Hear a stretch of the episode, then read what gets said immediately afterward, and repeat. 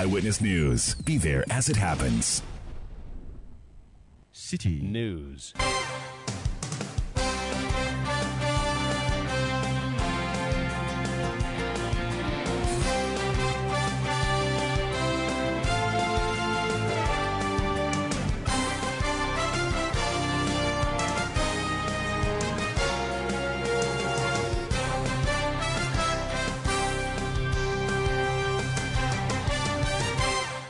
It's 1730 GMT. This is Eyewitness News on 97.3 Citi FM. We are coming to you from our studios in Adabraka in Accra. My name is Umaru Sanda Amadu, and tonight I'm here with Akosua Otre.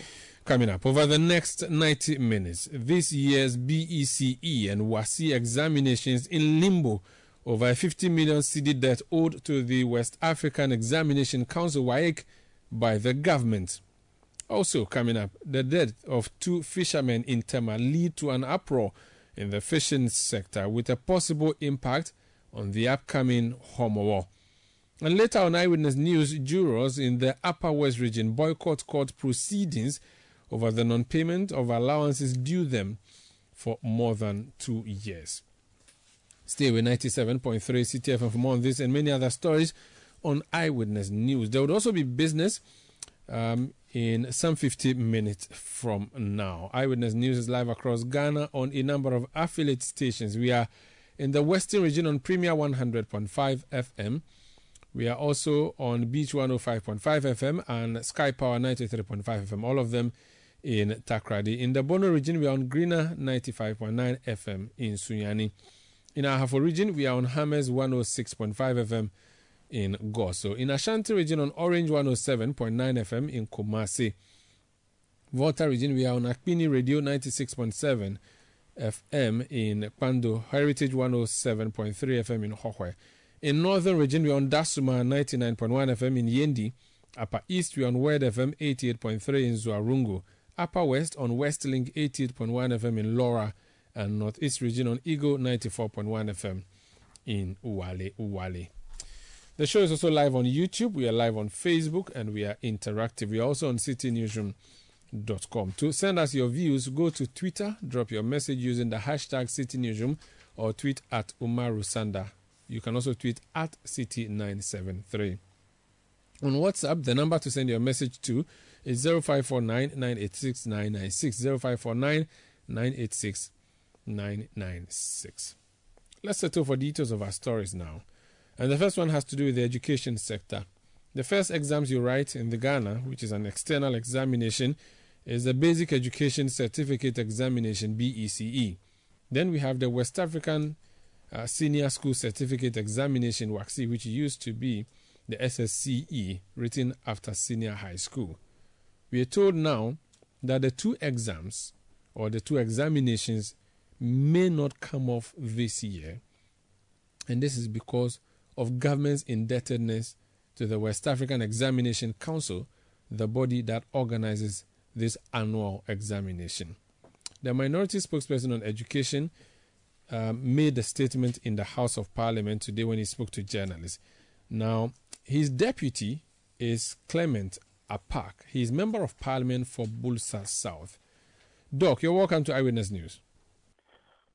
Umaru, thank you, and good evening to uh, listeners, especially my constituents in uh, Builsa South. Indeed, they are listening to us live uh, in Sandema. Thank you for, for sending your regards to them. You are saying that we may not see BECE and WASSCE written this year. Why? Yes.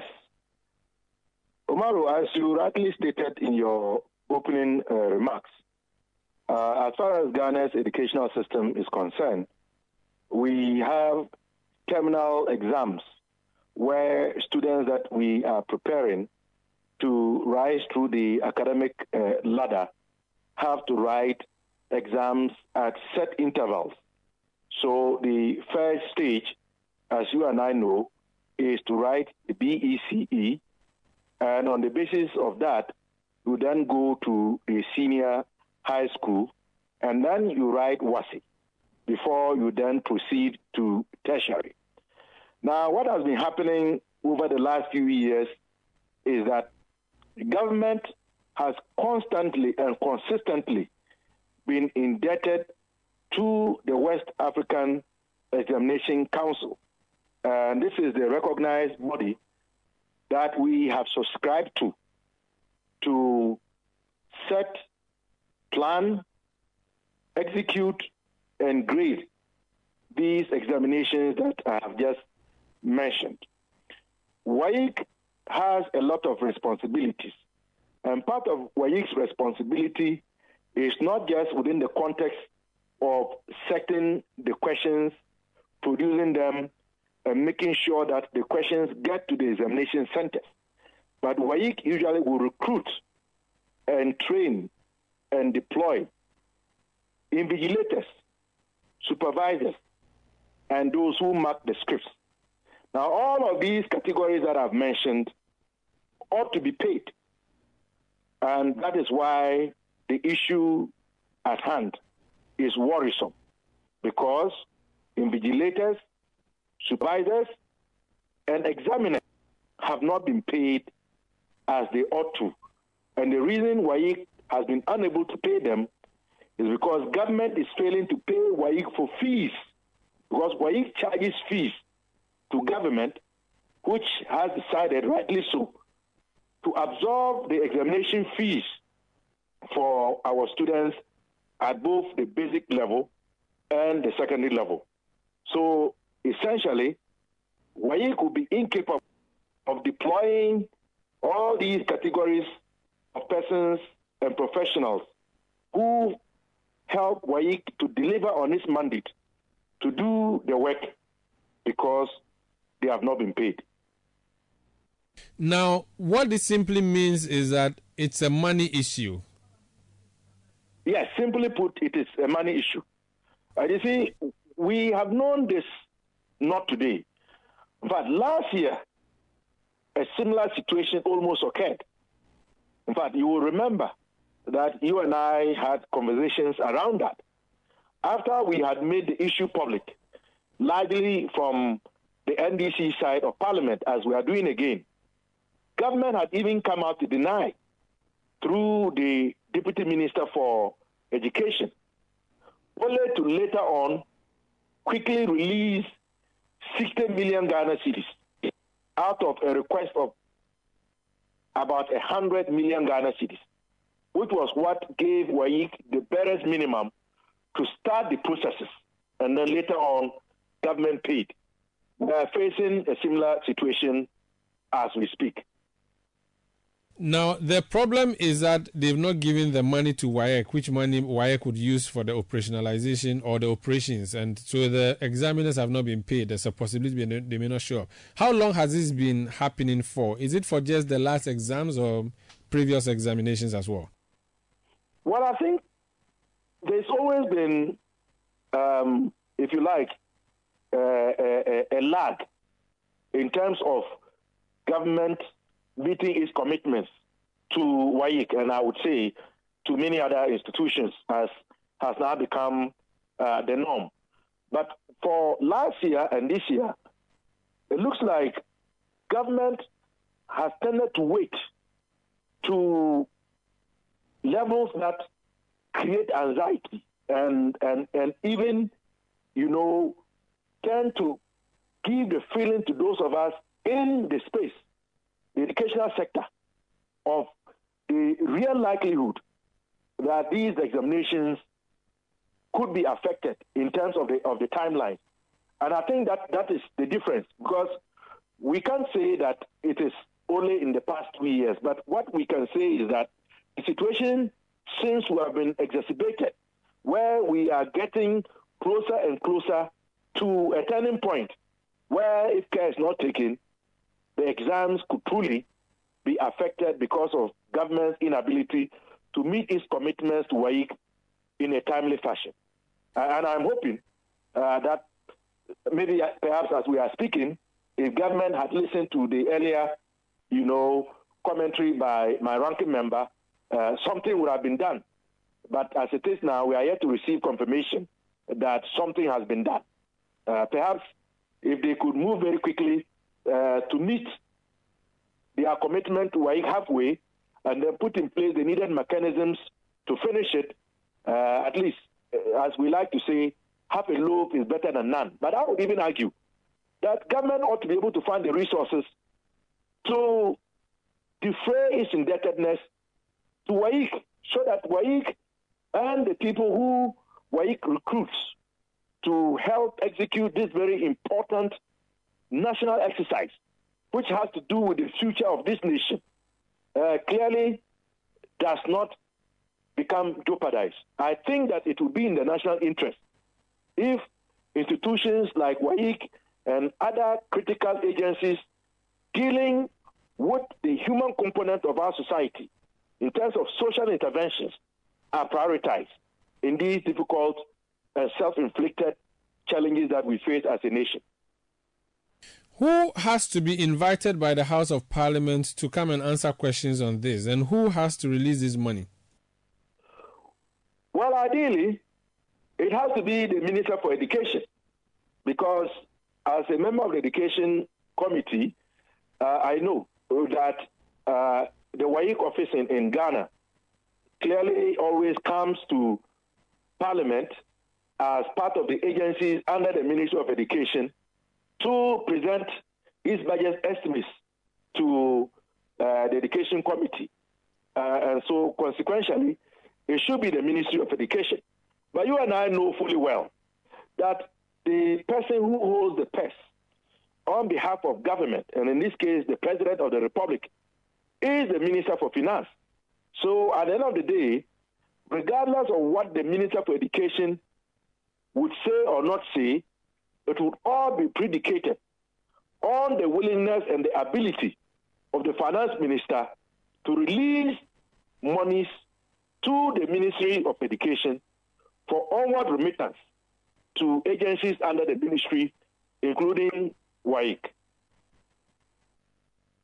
Very well. Thank you so much. Uh, we'll keep an eye on that. But are you going to exercise any of your rights as a member of parliament, though, to hold any of these officials to come answer questions on this matter? Yes, we will. And as a matter of fact, we have always done that. I mean, if you were to check with the uh, table office in parliament and to see the number of questions that are filed on matters to do with education alone, it is breathtaking. Why the minister has not been showing agility in coming to respond to those questions is a matter for another day. But I can tell you that most of the challenges that we face in the educational sector and in the Republic of Ghana in general clearly can be placed on the doorsteps of the finance ministry because most of the issues are funding related. Very well. Thank you so much for speaking to us. It's a pleasure always. That's Dr. Clement Apaak. He is Member of Parliament for Builsa South and uh, Deputy Ranking on the Education Committee of the House of Parliament. We'll be hearing from government, but that will be after this break. Please stay with us. Eyewitness News. Be there as it happens. You're welcome back. This is Eyewitness News on 97.3 Citi FM. Before we went on the break, we are telling you about the possibility of WASSCE and BEC um, not coming off this year, and we are told that that's because of government's indebtedness 50 million cedis to the West African Examination Council. We'll be hearing from the government on this matter, plus what's happening in Adisadel College. But before then, there's some other education education related stories um, that Akosua has for us. The Ghana Education Service Directorate in the Ho West District of the Volta region is allegedly charging teachers 200 Ghana cedis each to facilitate their promotions. Information available to Citi News suggests that teachers are supposed to hand over the said amount in a white envelope to their respective head teachers. The promotion supervis- uh, supervision, as per Citi News sources, is expected to commence next week. According to some teachers in the district, the situation has placed them in an uncomfortable situation. Freduo has excerpts from a WhatsApp message circulated to the teachers regarding this matter. Please, we are to inform promotion applicants on our staffs that work inspection starts on Monday they are to give you the heads an envelope of 200 Ghana cedis each for feeding, transportation, and risk for the three member committee traveling to work with them. More so, let us all remember to make sure they write their notes and get fully prepared for this task. Meanwhile, the PRO of the Ministry of Education, Kwesi Kwarteng, in his reaction, described the said payments as illegal. It's so unconventional and not authorized in any aspect. GES will never sanction that. So obviously, if you any individual apparently soliciting for money from teachers before they promote them, uh, clearly that is unacceptable and against the rules of GES. As far as uh, the Ghana Education Service is concerned, there are criteria which are laid down for the promotion of teachers. One of them is the writing of the teacher promotion exams. It is unauthorized money, and uh, uh, we are going to forward it to the appropriate headquarters uh, for investigation. And of course, when our investigations will determine what necessary actions we should take. But clearly, promotion is not based on uh, any monetary considerations whatsoever. If you look at the supervisors and GES as it captures them as SISOs, how they operate. When I mean, when it comes to their their fueling of their motorbikes for supervision and other things, it's part of uh, factored into their their salary considerations, which is paid monthly. Kwesi Kwarteng is a PR of the Ministry of Education.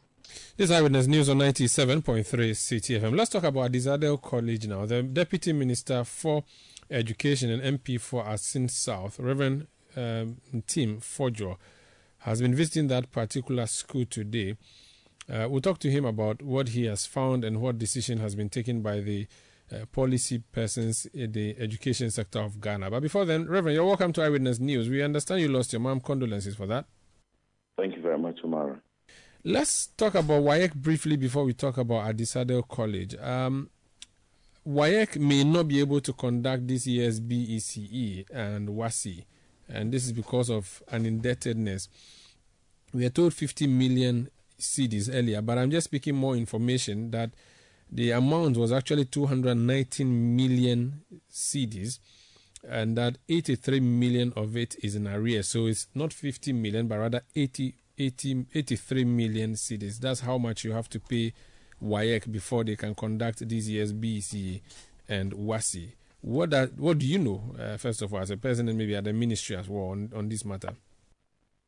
Thank you very much, Umaru. And on the matter of BECE, I wish to state emphatically that all arrangements to begin BECE on the 7th of August are in place and nothing has changed. The BECE will be conducted by WAEC unabated. Yes, there were some concerns of indebtedness that was brought to our attention, and that matter between the Ministry of Education and WAEC having engaged, as of yesterday, an amount of 40 million cedis had been disbursed to, as in paid to WAEC to support them in their operations. The relationship Ghana, uh, Ghana Education Service, or for that matter, Ministry of Education, has with WAEC is one that is continuous. And so, for a continuous engagement, there will definitely be, at any point in time, some form of indebtedness, and there are always also some form of payments that are always also being done to ensure that WAEC is well resourced and WAEC has the necessary resources it takes to put in place the necessary logistics to and conduct uh, the various examinations that they have been mandated to conduct. So this year's BECE is going to commence on the 7th of August, and nothing has changed. And, and, and so that is assurance that. You sound very confident, but if their money is not given to them, they cannot pay um, their invigilators and all of that. Very much so. Work requires resources to operate, and for that matter, we are always minded to ensure that regularly payments do go. Uh, of course, at, that, at some particular point, you would find that uh, we would make some payments and some outstanding will be there. There might be some arrears. But uh, optimally, to ensure that they have what it takes to conduct uh, their examinations, we have always made available to them the resources they need. And as I indicated, 40 million cedis, as of yesterday, had been paid to WAEC. Uh, a lot of engagement had also gone on. So as of yesterday, so that reduces the, the that reduces the debt to what? Because the information I have is 83 million uh, cedis. It moved from 219 million to 83 million. Are you saying that what the the the 40 million is out of the 219 million, or is out of the arrears so, now of 83? As, as, as, per your narration, you, you, took it from 200 and then you uh, you narrated it to 80, and then now, as I said, this 40 has been paid. Whereas I cannot confirm the 200 and the 89 um, narration, what I can say on authority is that we have made payment of 40 million cedis to uh, WAEC as of yesterday. That does not mean that the 40 million has gone to totally and absolutely settle whatsoever areas that we may have with WAEC. But that is also to ensure that WAEC is resourced to um, conduct the examination we're looking for to. We've and we have had the strongest assurance that as this payment has gone, whatever resource they need is going to be in place and the examination is going as scheduled and nothing is going to change on that. Very well. Thank you so much for that assurance. Now, let's talk about what you've been busying yourself with today. You went to the Adisadel College following that uh, video that went viral, in which video we saw a student assaulting another student uh, in, in, in the school. What measures have you gone to take since you went there? or What new announcements are there to share with us? Yeah, Umaru, since that viral uh, video came to our attention on the Adisadel assault case, it's quite an unfortunate action one that is not expected to have been done, and one would have even reported that even when it occurred, uh, would have expected that even when it occurred, a report would have probably been made. But all that was there were shortcomings in all that. So immediately the matter came to attention through the viral video. We called, uh, we invited the headmaster to Accra in the company of the Director General GES, where meetings were held in my office to ascertain the fact and to also assess the initial sanctions and measures put in place at the school and regional level. We made some reviews. Uh, just one review, um, principally at the, at the time that the matter came to the attention of the school head, um, he suspended all the students involved, including the victim, and also suspended the, the housemaster of the house in question. Uh, we thought that the victim should not uh, be on suspension for failure to report the incident, which is not right, although, but for such an injury to have been sustained and whatsoever circumstances yet to be established for which he was not confident enough to report such a matter and close to a week to his starting as WASSCE, it's not a good time to suspend the victim for him to be to be a second, uh, to be victim twice. So I, I overturned that decision. But all other decisions he had initially taken stand until further investigation and to and, and, and pending conclusion of the investigation. But immediately we, I took the the injured student to the hospital to ensure thorough medical examination was administered to him and treatment given. And thankfully, when the lab results and CT scans were assessed by the doctors, they certified that indeed no harm or damage whatsoever that is of concern has uh, uh, sustained, and therefore they discharged him as fine and well. That is the good news to start with.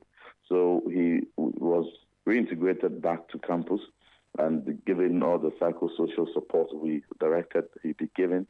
The other students involved, particularly the one who perpetrated the crime, yes, uh, in, in, in what, the whole thing is that if you're a student and you flout any disciplinary code, yes, the GES disciplinary, uh, disciplinary code and procedures may apply, but the part that infringes upon specific parts of the law, the law will also take its course in that respect. There are repercussions and consequences for every action and misbehavior in line with the law. So, Attorney General's office is prosecuting this case, and the, uh, the Ghana Police Service also assisting with investigations, and we have directed the school authority since the time we met to be cooperating well with them, and since they have been cooperating, so although the students uh, were asked to be on suspension, they are also being supervised to ensure that they are available um, to to respond to the calls of the, of the Ghana Police Service, and they are available to cooperate with the law enforcement agency until the matter is fully concluded by law. And so that is also going. When I visited the school this morning, uh, initially I could see that their spirits were down, the general student body the morale was low. But I had the occasion to meet the entire student body and, and admonish them of the wrong behaviors that they need to turn away from any, any related tendencies and, and reminded them of the purpose and the future that is bright ahead of them and that the rules are made to protect them and their future. for which they all have to be abiding. And, and you could see the, the, the, the remorsefulness on their faces. We, we have also asked them that a culture of non-reporting instances is one that will not be condoned. Bullying must be the, the, the thing of the past. Never again shall bullying become countenance on that campus, every other campus. And, and, and, and I encouraged them. Uh, by the time we were leaving the campus, they were in high spirit. They were, were they were I mean, sound mind. They were jet up. Teaching and learning as we speak is going on at this little campus. And, and, and I had the occasion also to meet the headmaster, the teachers, and the management of the school. Also to point out our initial observations or whatsoever that may have occasioned such an incident and even without their notice for that period, it, it, calls for a lot, a lot of reforms in their disciplinary system and, and its provision. So we had discussions on that, and, and I can assure you that Southern campus is, is fine and well, high spirit. The final year students are preparing to study their exam. They have the social support in place for them, and so the environment is positive to support teaching and learning, and so parents must be well mm. assured. Now, it took you to go take the boy to school. Um, no, to, to the hospital. Yeah, to, to the hospital.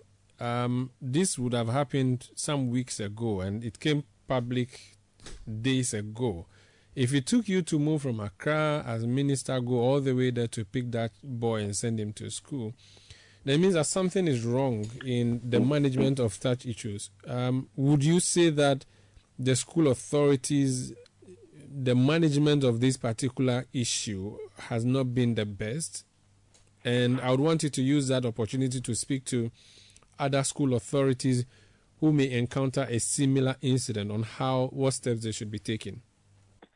Definitely, if everything had been well, we would not be this point that we are. And, and so, whereas we are isolating this case and handling it uh, with its uniqueness and within the merits that it is, we're also saying that if there be any other manifestations of indiscipline similar related to this happening in any of over 900 SHS and TVET institutions, this must be a turning point. This must be a paradigm shift. Of course, I won't jump the gun to preempt what totally may have gone wrong and what could have been done better because we will soon be privy to the comprehensive report which should be ready uh, tomorrow, and we will speak further to that, and that will inform even measures we are going to further put in place. But this must be a wake-up call to all stakeholders. This must be um, must be a wake-up call to all stakeholders, uh, school leaders, teachers, house uh, students, parents. All of us have a role to play in ensuring that uh, when the rules that we put in place are adhered to, and student, the, the, the disciplinary standards of our students uplifted. So um, that is where I would what I would say for now. Uh, but to assure you, the full-scale investigation will soon be concluded, and the facts of the matters will fully be laid out, and we'll discuss it. Very well. We hope that this is not repeated. Thank you for speaking to us.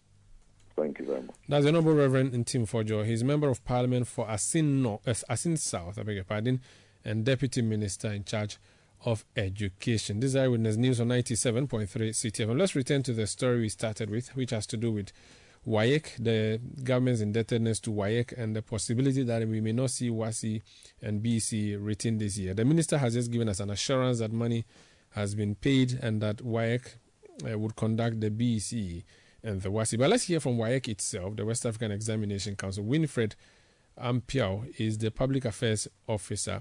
You're welcome to Eyewitness News, madam. Thank you very much, uh, Umaru Sanda. Um, tell us what the backstory to this indebtedness is. It um, government is supposed to make some payments to you. We are told that these payments have not been made. Please confirm or deny this news for us.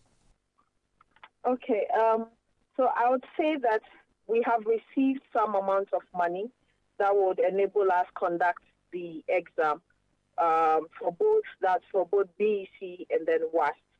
Um, however, there's a payment plan uh, to pay the others, the rest. So, so far we've received um, 10.5 million Ghana cedis to be able to conduct um, BEC. And um, that of WASSCE, we've also received 40 million Ghana cedis. And this um, amount will enable us take care of the pre-exam and then the, during the conduct of the exam itself. So we're looking forward that uh, we'll be able to receive the other part. However, I would want to assure the public that yes, uh, we are in the position to uh, conduct both exams for this year. So 55 million cedis in total. Yes. When when was this payment made? I would have to cross check, but Okay. I, I know I know for a fact that we have received uh, 40 million for the conduct of WASSCE for school candidates, and then we've received 10.5 million Ghana cedis for the conduct of um, BEC. All right. Is this for the payment of arrears or it is for the payment of this year's exams? It is for the payment of for this year's examination. So, as I indicated, what we've received would enable us um, take care of the pre-exam activities and then uh, the main exam itself. Um, if you look at our breakdown, we know that we're supposed to spend like for BEC a rough estimate of 18 million Ghana cedis, and we have received 10.5. There, there's a payment plan to receive other funds before the end of the exam. Uh, so we're looking forward to that also. And then if you take that off WASSCE, um, the total cost for just the pre and then the conduct of the exam itself would take us to six, 63.5 million Ghana cedis, and we have received 40 million Ghana cedis. All right. The BC, did you say 1 8 18 million? Yes, 18. You've got 10.5, so you're left with uh, some 7 million. Uh, with Yes, the we're with, left with about 7.5. yeah, with the with the WASSCE, uh, you are expecting 63 million, 63 million. You have received 40. 63.5. Okay, and so- we have received 40.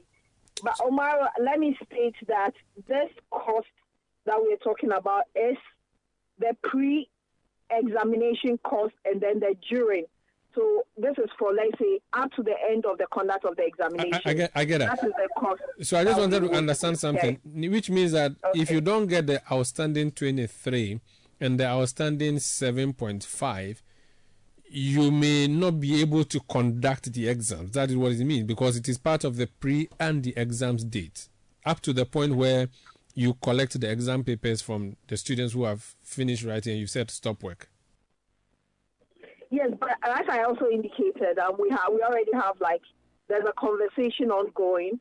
Um, I, I am not privy to details of it, but I know that there's a payment plan, which uh, will be very certain that we'll be able to receive all the uh, um, the outstanding payments before even the end of the conduct of the exam. So we are certain from our position, we are certain that uh, we'll be able to conduct the examination. And post exams, you would also have a budget for that. Uh, what are the discussions around that? What budget are you working with? And I'm sure that means how much you pay people to mark the script, transport, and all of that after the exams. So for the that for the, that I'm only giving you. So if you take um, let's say supervision and invigilation, we expected to spend um, 6.3 million Ghana cedis, and then for depot keeping, that officers would man the various depots where um, question papers will be kept. We also expected to spend 4 million cedis. The printing of the question papers is going to cost us um, 7.7 million cedis. This is for BEC. Okay, so I I, I get a point. So my point is that so everything you're talking about, there's two budgets, uh, the 80 million plus the 60 million, is for the preparation towards the exams to the day that the exams is written. It does not cover the post exams. I want to know what the budget for the post exams is. Do you have that figure readily available? I, I, I- don't have that figure readily available at the moment. All right, but so- I have that uh, just the pre Okay. to the conduct. All right. What about arrears? Um, what is your what what is the government's indebtedness to WAEC?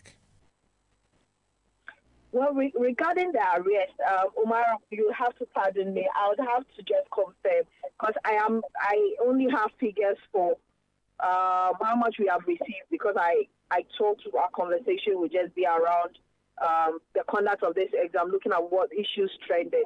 So I don't have figures whether they are arrears or not, but I know that um, for this particular exam, we are in the position to conduct it. So I won't be able to speak on the arrest.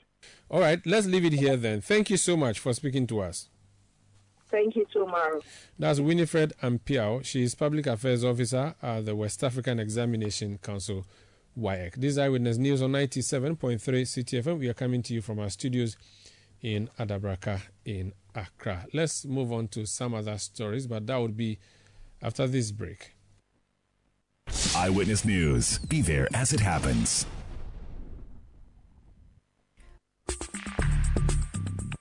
Let your voice be heard on Eyewitness News on Facebook at facebook.com forward slash citi 97.3, Twitter at twitter.com forward slash citi 973, and Instagram at instagram.com forward slash citi 973 with the hashtag Eyewitness News.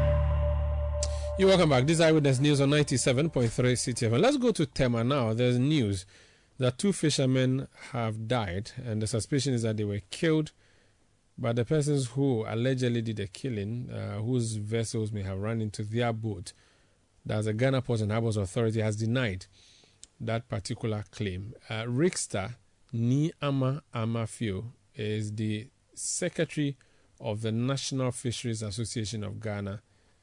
And uh, he's joined us. He has interest in this particular story and knows more about it. Uh, Richster, welcome to Eyewitness News. Uh, thank you very much, uh, Umaru. For some time now, I'm still down as the secretary of the National Fisheries Association of Ghana. Oh, really? I'm, I'm still an executive member of the uh, interim committee, but I am trying to do other things. So uh, I've taken a, a back seat a bit. To, okay. I'll just call you a fisherman's. I'll call you a fisherman's son who is in, engaging in fishing. fisherman's son is a fisherman anyway. What's happening in yeah. Tema? Well, uh, early morning I had a call uh, that uh, two fishermen had died. Apparently, one of them is a distant relative, uh, a cousin's son. And, you know, we are in the close season.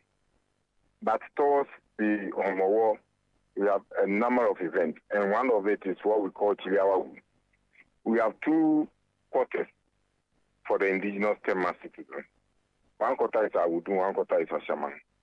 So towards the Homowo, they go for fishing to hook uh, red snappers, what we normally call chili. And so the night before the hooking line competition is more of a competition, but it's also part of the tradition because that's the fish for the festival. The, they go for what we call bait, and normally it's, it's supposed to be sardinelles or mackerel. So some of those who use the net are selected to go for bait. And because we are in the close season, we expect that you go through some protocol to have clearance so that you don't violate the laws also. So when I was called that some of the fishermen who went for the bait had died in what was termed as accident at sea, and that uh, one Kapua talk ran into them and crashed the canoe, and the canoe split. And then when the fishermen fall fell in the water, two of them could not survive it. Apparently, they got trapped in the net, so they couldn't swim out, and then they died in the process. So they brought all of them to the harbor. And that's what we've been battling with all day because the youth are not happy. Uh, they believe that this is the custom and, it, and that uh, is the an attempt to enforce the closed season that led to this. And we've had the MP a statement on the floor of Parliament. We've had a mayor held emergency dissect meeting. And my information is that he formed a five-member committee to look into what really led to this, so that we'll, we'll have some exactitude as to what happened, whether it was deliberate or whether uh, it was an accident. Uh, but uh, we, we hear Gapua deny that none of their talk had been involved in any form of accident.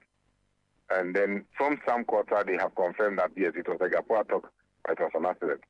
The fishermen involved had said that, well, these people were after us, we had cast our net, and then they ran into us. What baffles me from where I sit is that for every accident at sea, the first thing you do is to report the matter to Ghana Maritime Authority. I'm yet to have confirmation that has happened.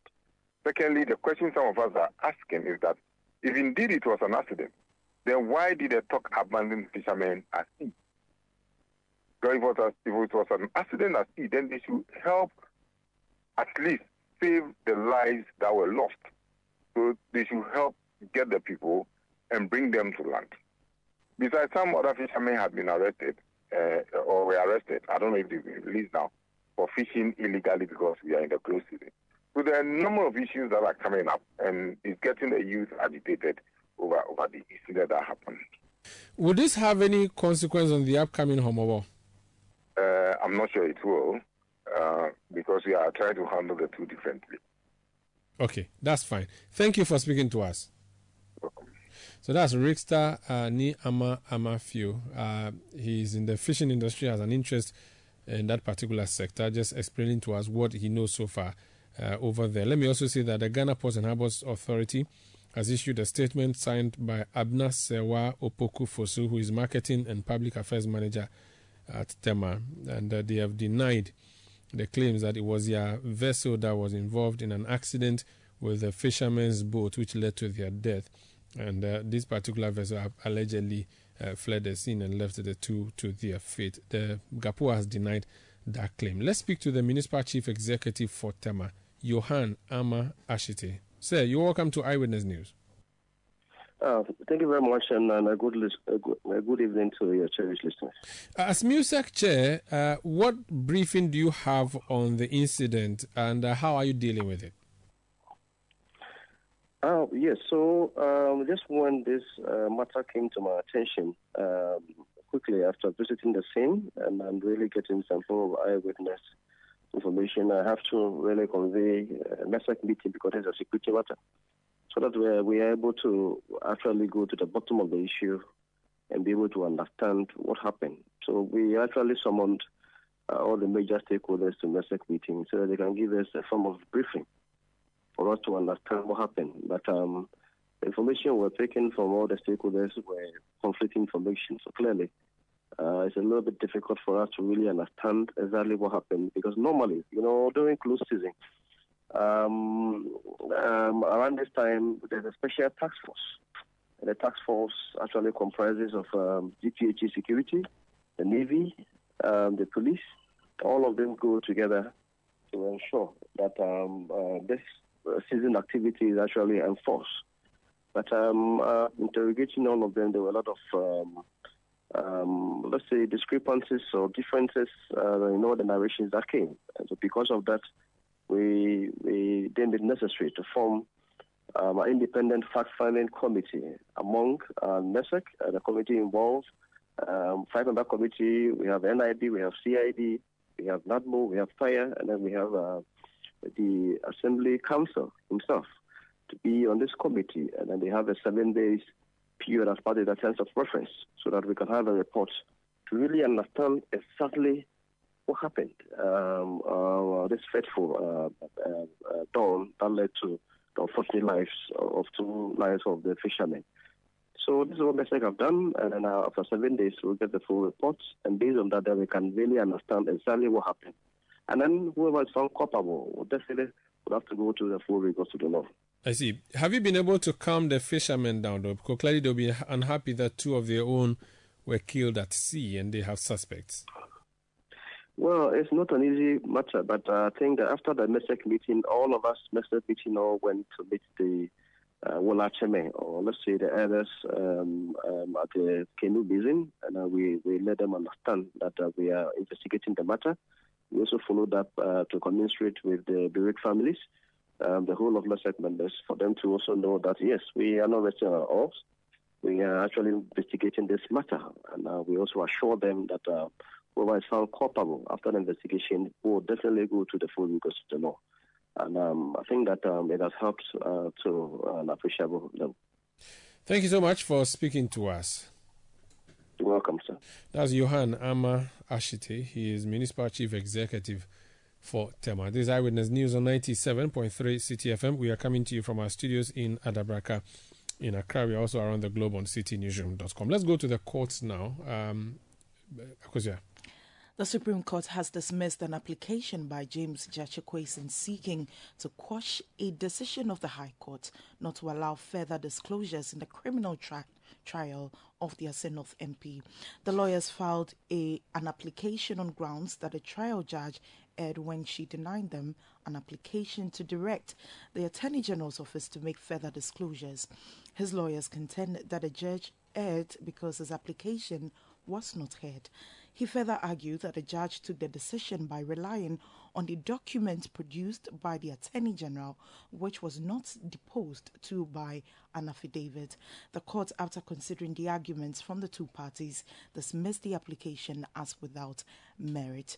Meanwhile, the Supreme Court also raised concerns about the continuous absence of James Gyakye at the Apex Court when he files applications. At the start of proceedings, the court observed that the North MP was absent. Chief Justice Gertrude Torkornoo then noted that she has observed a pattern where the North MP files an application and does not appear on the date of hearing. Now, she then questioned the lawyer, uh, Justin Teriwajah, on the whereabouts of his client, uh, who could not provide the answer. The lawyer apologized to the court. Now, the Chief Justice Gertrude Torkornoo has refused a request by the third accused person in the trial involving minority leader Ato Forson for the case to be transferred from the court presided over by Justice Afia Serwah Asare-Botwe. The request to the Chief Justice followed an incident in the courtroom where the accused, Richard Jakpa, was nearly denied a request to use the washroom. Dissatisfied with the position of the judge when he made the request, Mr. Jakpa applied to the Chief Justice to reassign the case to another judge. But in a letter read in court on Thursday, the Chief Justice refused the request. Meanwhile, an application by the minority leader for the judge to recuse herself on grounds of basis of bias rather is yet to be considered. Now, more in the court or from the court, a banking specialist, Alexander Kofi Mensah Mould, Alex Mould, has told an Accra Economic and Financial Court that a letter signed by Dr. Cassiel Forson requesting for letters of credit to be established by the Bank of Ghana in favor of Big Sea Trading LLC of Dubai is not an application for letters of credit. Dr. Cassiel Forson has been accused of causing financial loss to the state for allegedly causing an LC to be established in favor of Big Sea for the supply of 30 ambulances without authorization. Alexander Kofi Mensah Mould, who testified in court on Thursday, explained under cross examination by the Attorney General Godfrey Dame that whereas the Ministry of Finance needed to write to the BOG requesting for LCs to be established, the letter alone cannot trigger the establishment of an LC. The former chief executive officer of the GNPC told, had told the court that letters signed on behalf of the finance minister by minority, lead, minority leader Dr. Cassiel Ato Forson requesting for the establishment of letters of credit in favor of Big Sea General Trading LLC of Dubai was only a first step in the process of establishing of the LCs and cannot constitute payment. This is Eyewitness News on 97.3 CTM. Let's talk about the running of the courts now. A critical part or a critical part of uh, the judicial system is the GIRO system. Uh, if you go for a murder trial, especially, you would see a group of people, uh, odd numbers most of the time, well, actually, they have to be odd numbers, who sit in one corner listening to the trial and uh, who uh, would make a very critical determination in the case. We are told that those who are supposed to do this job in the Upper West region are on strike. Hakim Suleimana is the foreman general of the jurors in UWA. You're welcome to Eyewitness News, sir. Thank you, sir, for the opportunity once again. First of all, are we even supposed to know who you are as jurors? I mean, you're supposed to sit there quietly in the courtroom and listen and take your decision. Now we are hearing about you. You are unhappy mm-hmm. with, with some particular things that are happening. Tell us what's happening. Yes. Um, we've been with the system, some of us two, three years ago, and we've been doing our work diligently as the nation demands us to do. It is a national call that all public servants can be called to come and perform some of these duties. And on that score that we were invited to be part of members of jury in the High Court to determine, like you said, some of the cases that involve rape, murder, and manslaughter, among others. Now, Since, yeah, go ahead. Yes, we started this work, and then the last time we were paid, it ends in October 2021. And then from November 2021 up to date, we have not received any stipends. You know, some of us too are from communities. They, com- they commute to the courts and back. So we followed the authorities severally to no avail. So we even had the opportunity to talk to my lord, the High Court judge in Wa. We also spoke with the uh, principal state attorney and then the bar, the bar association leadership. And then they were all there when we gave the signal that this is what is happening, and then we are not comfortable with uh, what is going around because we are reliably informed that other regions, almost all the regions, have been paid some months of a sort uh, to the neglect of Upper West region. And we think that uh, we've been unfairly treated. Because if they've also given us some months, fine. But that is the main reason why we have notified the court. And the court today, yesterday, we informed them. We went to court all right. We apologize for the actions that we were going to take, but we have no option than to do that. So we spoke to the High Court judge. He was seated, and then he called the jury members. We came out. Their leader, myself, I stood up and then uh, put our concerns before him, and then senior uh, lawyers who were in court and they appreciated our efforts. And we said that with this, we are only sending the signal that try in as much as possible to also listen to us and then solve our problems. We are not even saying pay all. If you pay something small, we'll continue to come. That is our main problem for registering our displeasure. How much are we talking about? It is unfortunate that I can't mention any amount because uh, some are in one case, some two cases, some three cases. So the amount varies. How much? But this, this amount will stem from uh, November 2021 up to date. So it is huge. How much, and if you don't mind sharing with us, do you have to be paid per case? When you attend court, when you attend court, you are paid 100 cedis. And when you sit in a case, they pay you another 100. What's the difference between attending court and sitting on a case? Yes, uh, the attendance is your TNT. But the sitting is for the work that you have done in court. So if you went for a hearing, you would have to be paid 200 cedis? Yes. If it means you have attended and you have sat in a case. I'm just wondering how you can sit without attending. Is that a, is yes. that can you yes, separate the two? Are, yes, there are certain instances where all the jury members will be invited to come for empaneling into new cases. Those who attend, all of them might not be impaneled to handle cases. Okay. So in that case, their names will not be found in the sitting allowance. Okay, that, that's for that's for usually the first day of the case where the empaneling yes. is happening. All right, I get yes. it now. Who has to make this payment to you? Certainly, the money comes through the judicial service. Have you written to the judicial service? Because I remember a few weeks ago, I think your colleagues in Kumasi and was it Tema, they also embarked on a similar strike. Yes. Um, we, we said uh, it is a national duty. Once it is national duty, let's not uh, put the lives of the accused persons who have been, uh, been in, on remand for so long a time so that let's try, let's keep on going.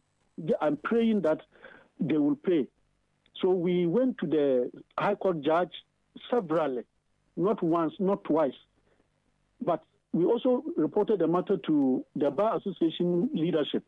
Then we also informed the state attorney. We said, no, this time let me, we have been writing, but if it comes to a uh, point that we will write, we will write.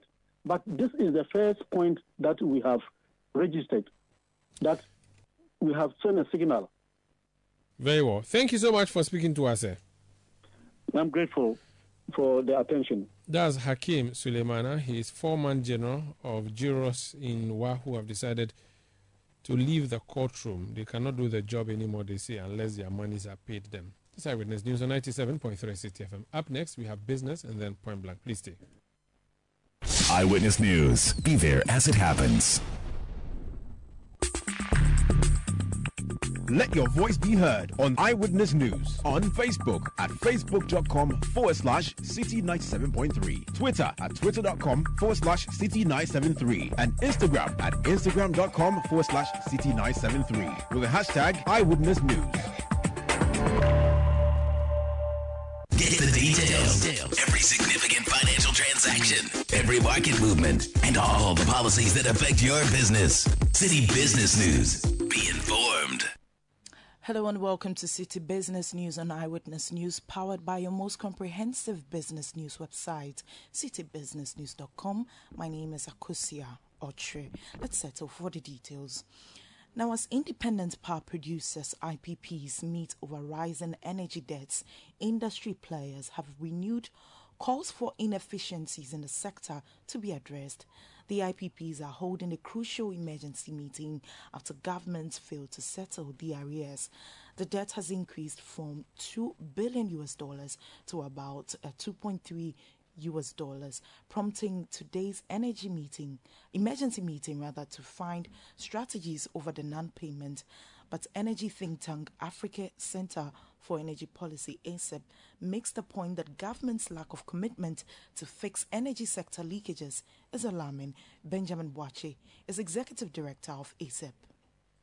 I think it's, it's, multiple factors. We have so much inefficiency uh, in, in, the, in the sector, which we have been complaining about. Uh, not much effort has been in place to actually reduce uh, the inefficiencies uh, in the sector. And by inefficiencies, you're only talking about um, how much goes to waste uh, because of you know uh, aged equipment and transformers, as well as how much power is stolen by some consumers who don't actually pay uh, for the power they consume, and also the revenue collection effort, uh, those who are actually billed by ECG, but they are not able to collect revenues uh, for it. you know, so those are some of the areas that generate the waste and the inefficiency. So we need to find ways to address that to make sure the power generated can be consumed and actually paid for uh, by the consumer. That was Benjamin Boakye, Executive Director of Africa Center for Energy Policy. Now, the Institute of Energy Security, IES, is concerned that government's failure to pay debts owed the independent power producers would not only affect the economy, but also deter potential investors. If we wait for them to shut down the system, it won't just have economic you know, impact on us. It also comes with reputational damage as a country that we are unable to handle our power sector and even pay people who give us power. Uh, it may suggest to other potential investors that we are not a reliable partner, and they won't attempt planting uh, a generating system in our country. So we must be very careful about this situation.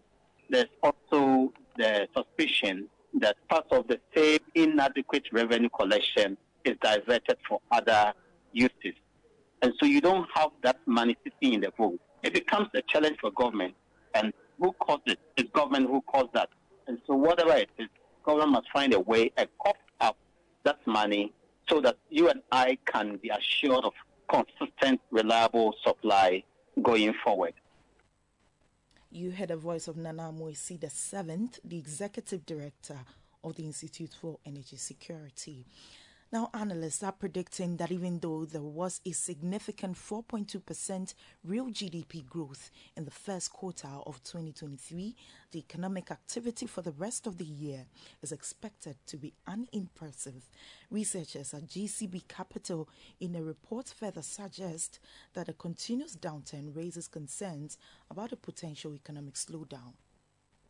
Government is not going spend enough uh, to stimulate growth as we've seen in times past. Uh, an example is the fact that industrial growth uh, is contracted in the first quarter, really, even when uh, uh, the services sector and, and agriculture sector recorded impressive growth, when the industrial sector contracted, and construction is a major uh, component of that sector, or the subsector of that industrial sector that contracted. Manufacturing activities and things like that are all depressed, really. Now, all of those. Uh, construction to a large extent is government driven, even if there is some private sector activity in there. And then you are having manufacturing, which is mostly private sector driven, and they will depend on the availability of credit in the system. But then you look at the Bank of Ghana data again, and then total advances for the period, uh, half year 2022, uh, 23, and then of course credit to the private sector, even when growing, is growing at a much slower rate than uh, same period last year. And Courage Buti is research lead at GCB Capital. Now, the Ministry of Tourism, Arts and Culture says it's, it is working towards meeting its target of generating $1.5 billion from the tourism sector. The tourism and hospitality industries were badly hit by the COVID 19 pandemic.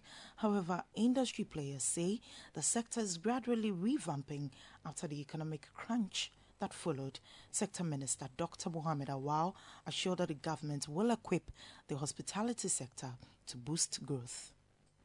Achieved 1.1 million tourists, external international arrivals in this country. That gives us an amount of 3.3 billion US dollars. Post COVID, Ghana's recovery is really, really good. While the African average recovery is 61%, Ghana's recovered about 85% post-COVID pandemic. We put in place a number of strategies to achieve this 1.5 billion. Each tourist spends an average of about three thousand dollars. So we think that we can achieve that.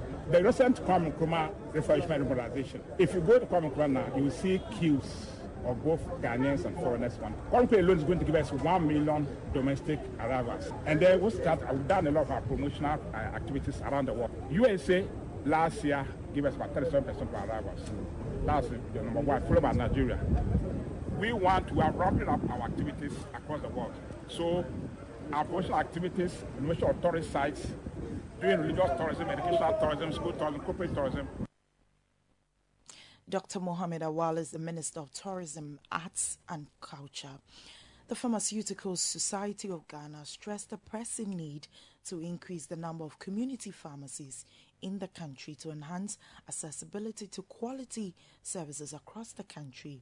President of the Pharmaceutical Society of Ghana, Dr. Samuel Donkor, has been speaking to Citi Business News on the sidelines of a community pharmacy business seminar. Pharmaceutical Society of Ghana is looking at a win-win situation for both the financial institution, which is Access Bank, and Pharmaceutical Society of Ghana, with specific emphasis on pharmacists who intend to expand their business or open new pharmacies. But there's a drive to help a lot of pharmacists to be able to open their own pharmacies. That's why you realize that from the topic, owning a community pharmacy and building a sustainable community pharmacy. And that cannot happen without a strong financial support. So we look forward to a very good collaboration that will bring in Access Bank to enable them enable pharmacists who are contemplating or in a, currently in a situation where they intend to open their own pharmacies to be able to do so and it is part of our strategic deliverables to get so many pharmacists to be able to open their own pharmacies. President of the Pharmaceutical Society of Ghana, Dr. Samuel Donkor, Finally, despite earlier struggles to meet monthly revenue targets in the first quarter of 2023, the Customs Division of the Ghana Revenue Authority says it has begun exceeding its monthly targets. The Commission of Customs Division, who express optimism about meeting their annual target by the end of the year, says the necessary measures which have been put in place to smoothen the process are yielding positive results. The Commission of Customs Division, Alhaji Seidu Iddrisu Iddisah, spoke to Citi Business News.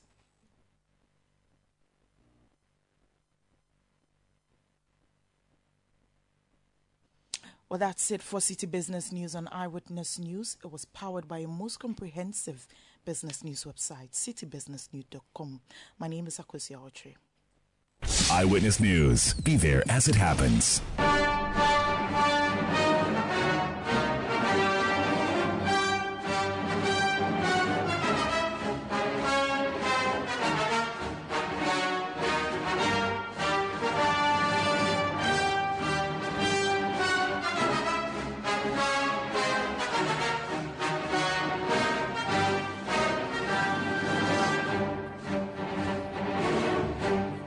This is Point Blank on Eyewitness News.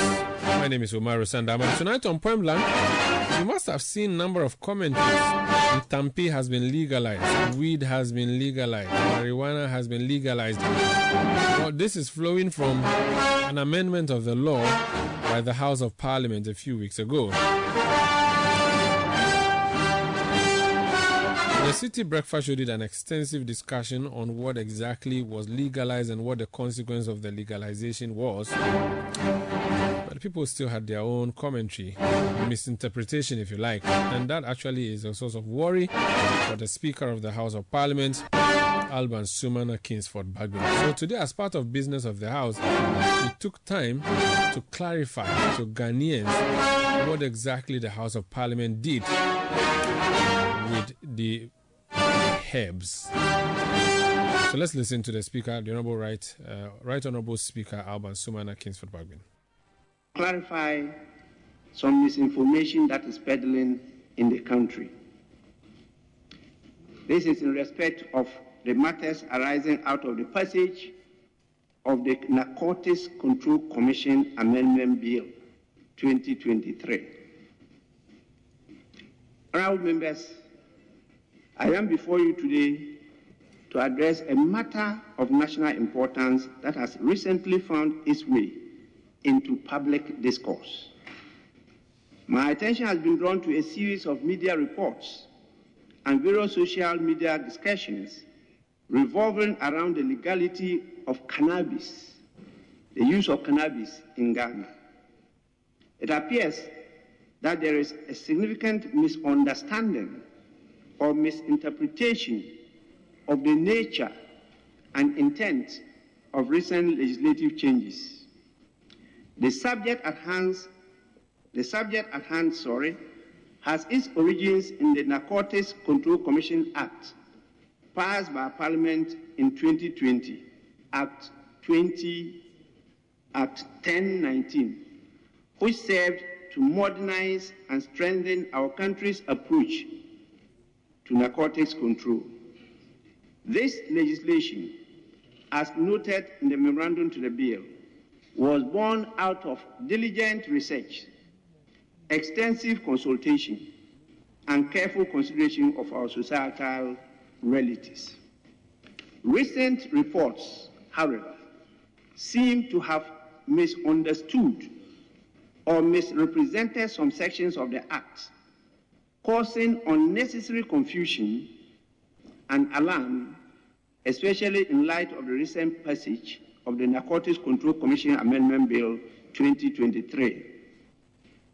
It is my intention today to provide accurate information, thereby restoring a level of understanding, confidence, and trust in our legal and legislative process. Honorable members, at this juncture, it is essential to shed light on the historical framework that has led to us to pass this legislation. You all recall the Narcotics Control Commission Act was passed in 2020, as I stated, numbered Act 1019. This was a pivotal legislation which transformed the Narcotics Control Board into a commission. The primary intent behind this statute was to retrofit the then existing National uh, Narcotics Control Board, a body entrusted with the crucial task of supervising the handling of narcotic drugs and plants cultivated for narcotic purposes alongside addressing other associated matters.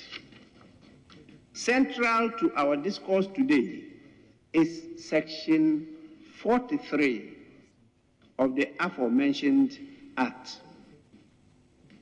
This particular clause bestowed upon the Minister of Interior the authority, subject to the Commission's recommendations, to grant cultivation licenses for cannabis.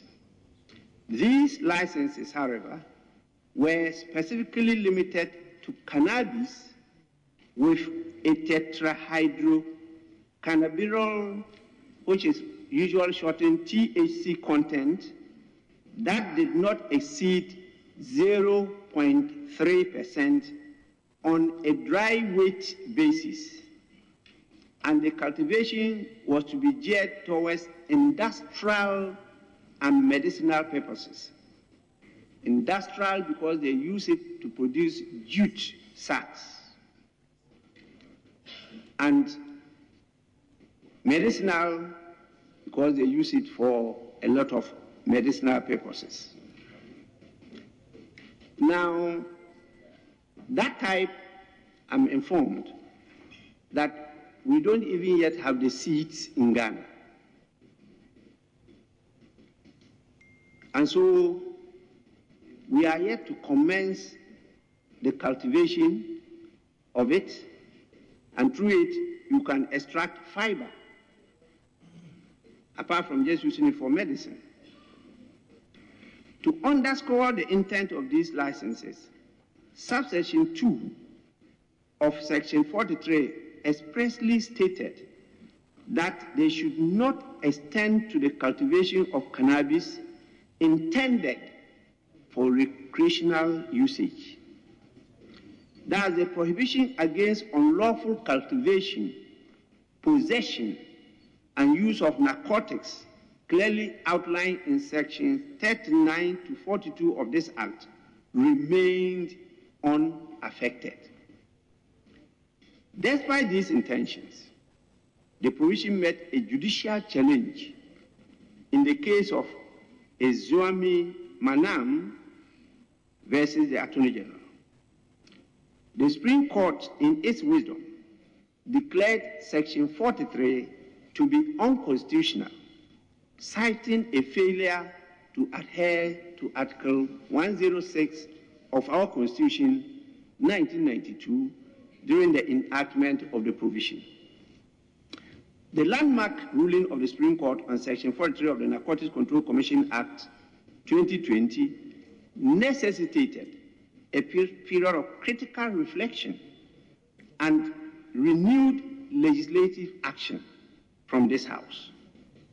The Constitution serves as our nation's guiding document, and any contravention within our statutes needs immediate redress. In response to the court's determination of the unconstitutionality, the Minister for the Interior introduced the Narcotics Control Commission Amendment Bill 2023 to rectify the identified shortcomings. The Amendment Act introduced a new provision, Section 42A, into Act 1019. The objective of this insertion was to re-establish the minister's discretionary power to issue cultivation licenses for specific strains of cannabis. The cultural condition being that such strains possess not more than 0.3% THC content on a dry weight basis. Importantly, the license for cultivation was expressly limited to industrial applications such as the production of fiber or seeds or for medicinal uses that could potentially contribute to advancement in health care. It is imperative to understand and underline that the intention of this provision is not to endorse or legalize the recreational use or smoking of cannabis. We must dispel any such misinterpretation.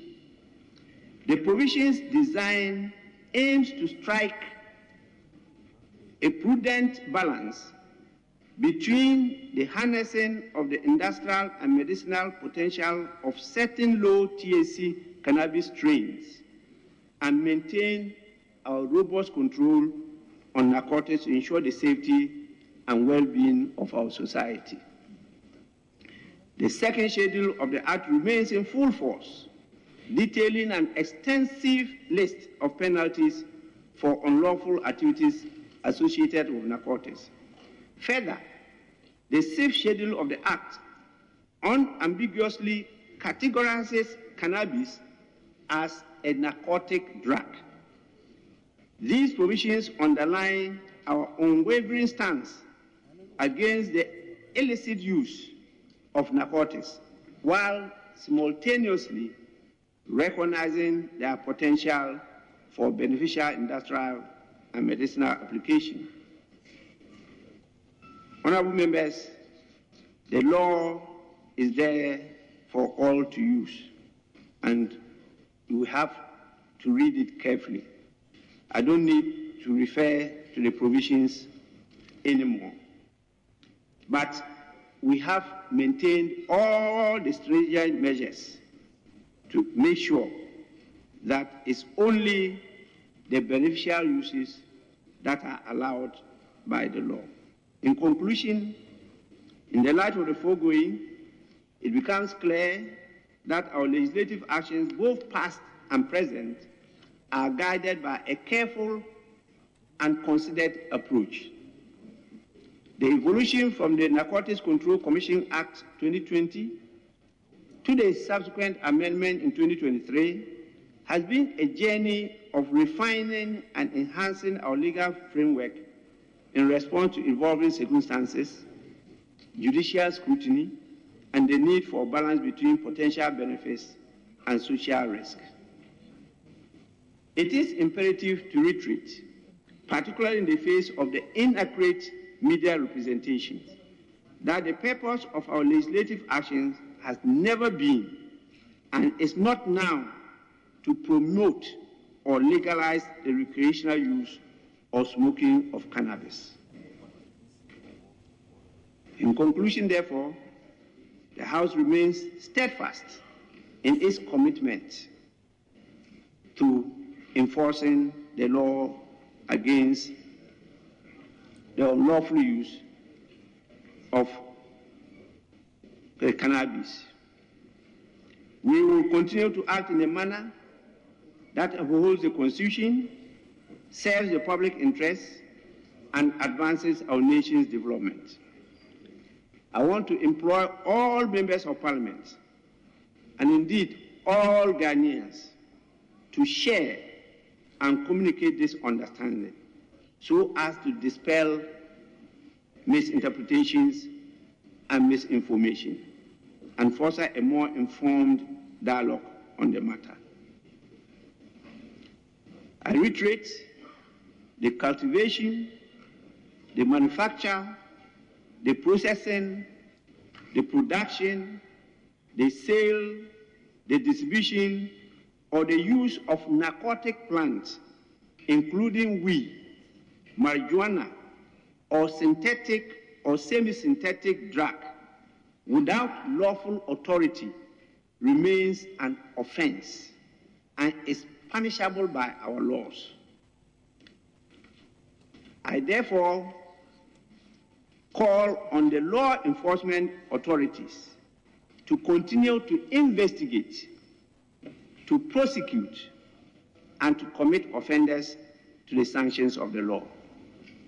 With this, I want to thank honorable members for your attention and direct you in your advocacy during the recess to convey this message to all your constituents.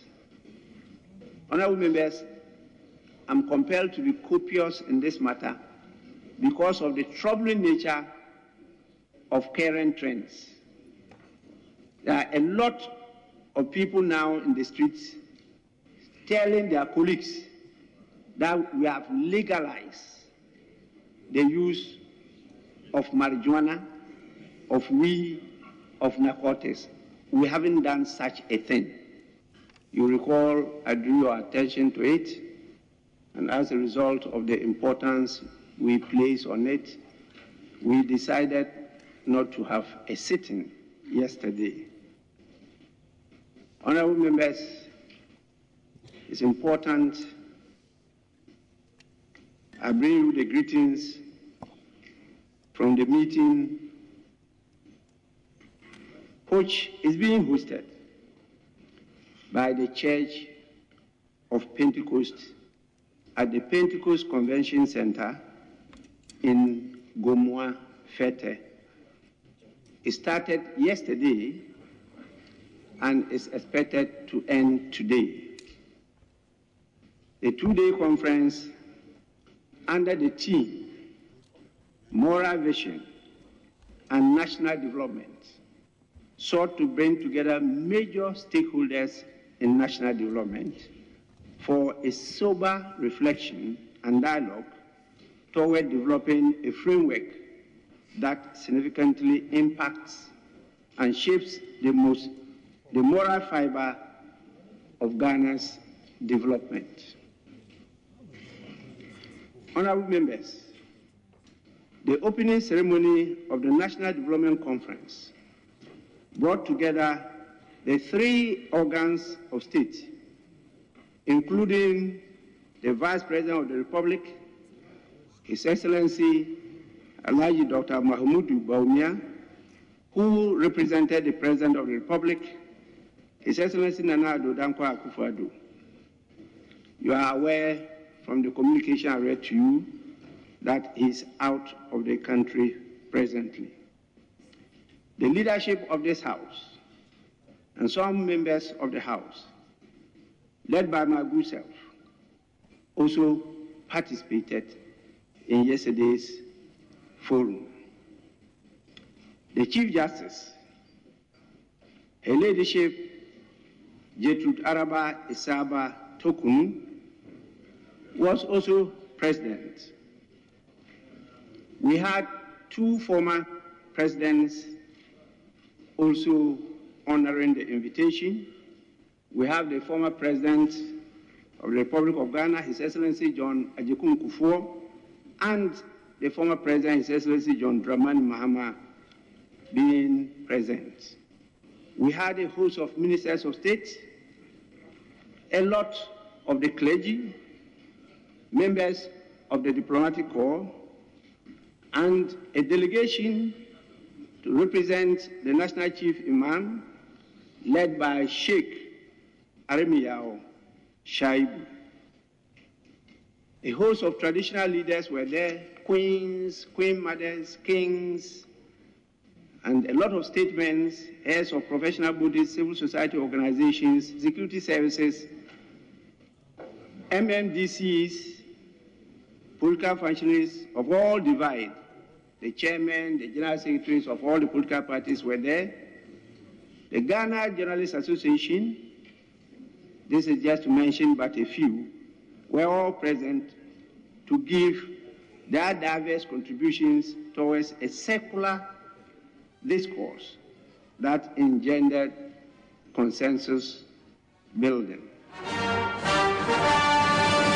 So that's the Right Honourable Speaker of Parliament, Alban Sumana Kingsford Bagbin, was speaking in clarifying what Parliament did with the legalization of cannabis.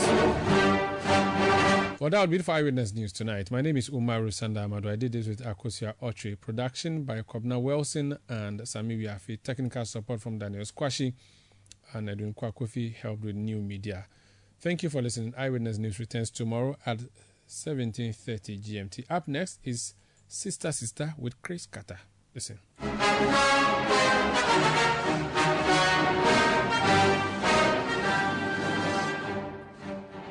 Citi News. We speak first. Reach our hotline on 0302 224959 and get interactive on Facebook, Citi 97.3 FM, and on Twitter at Citi 973.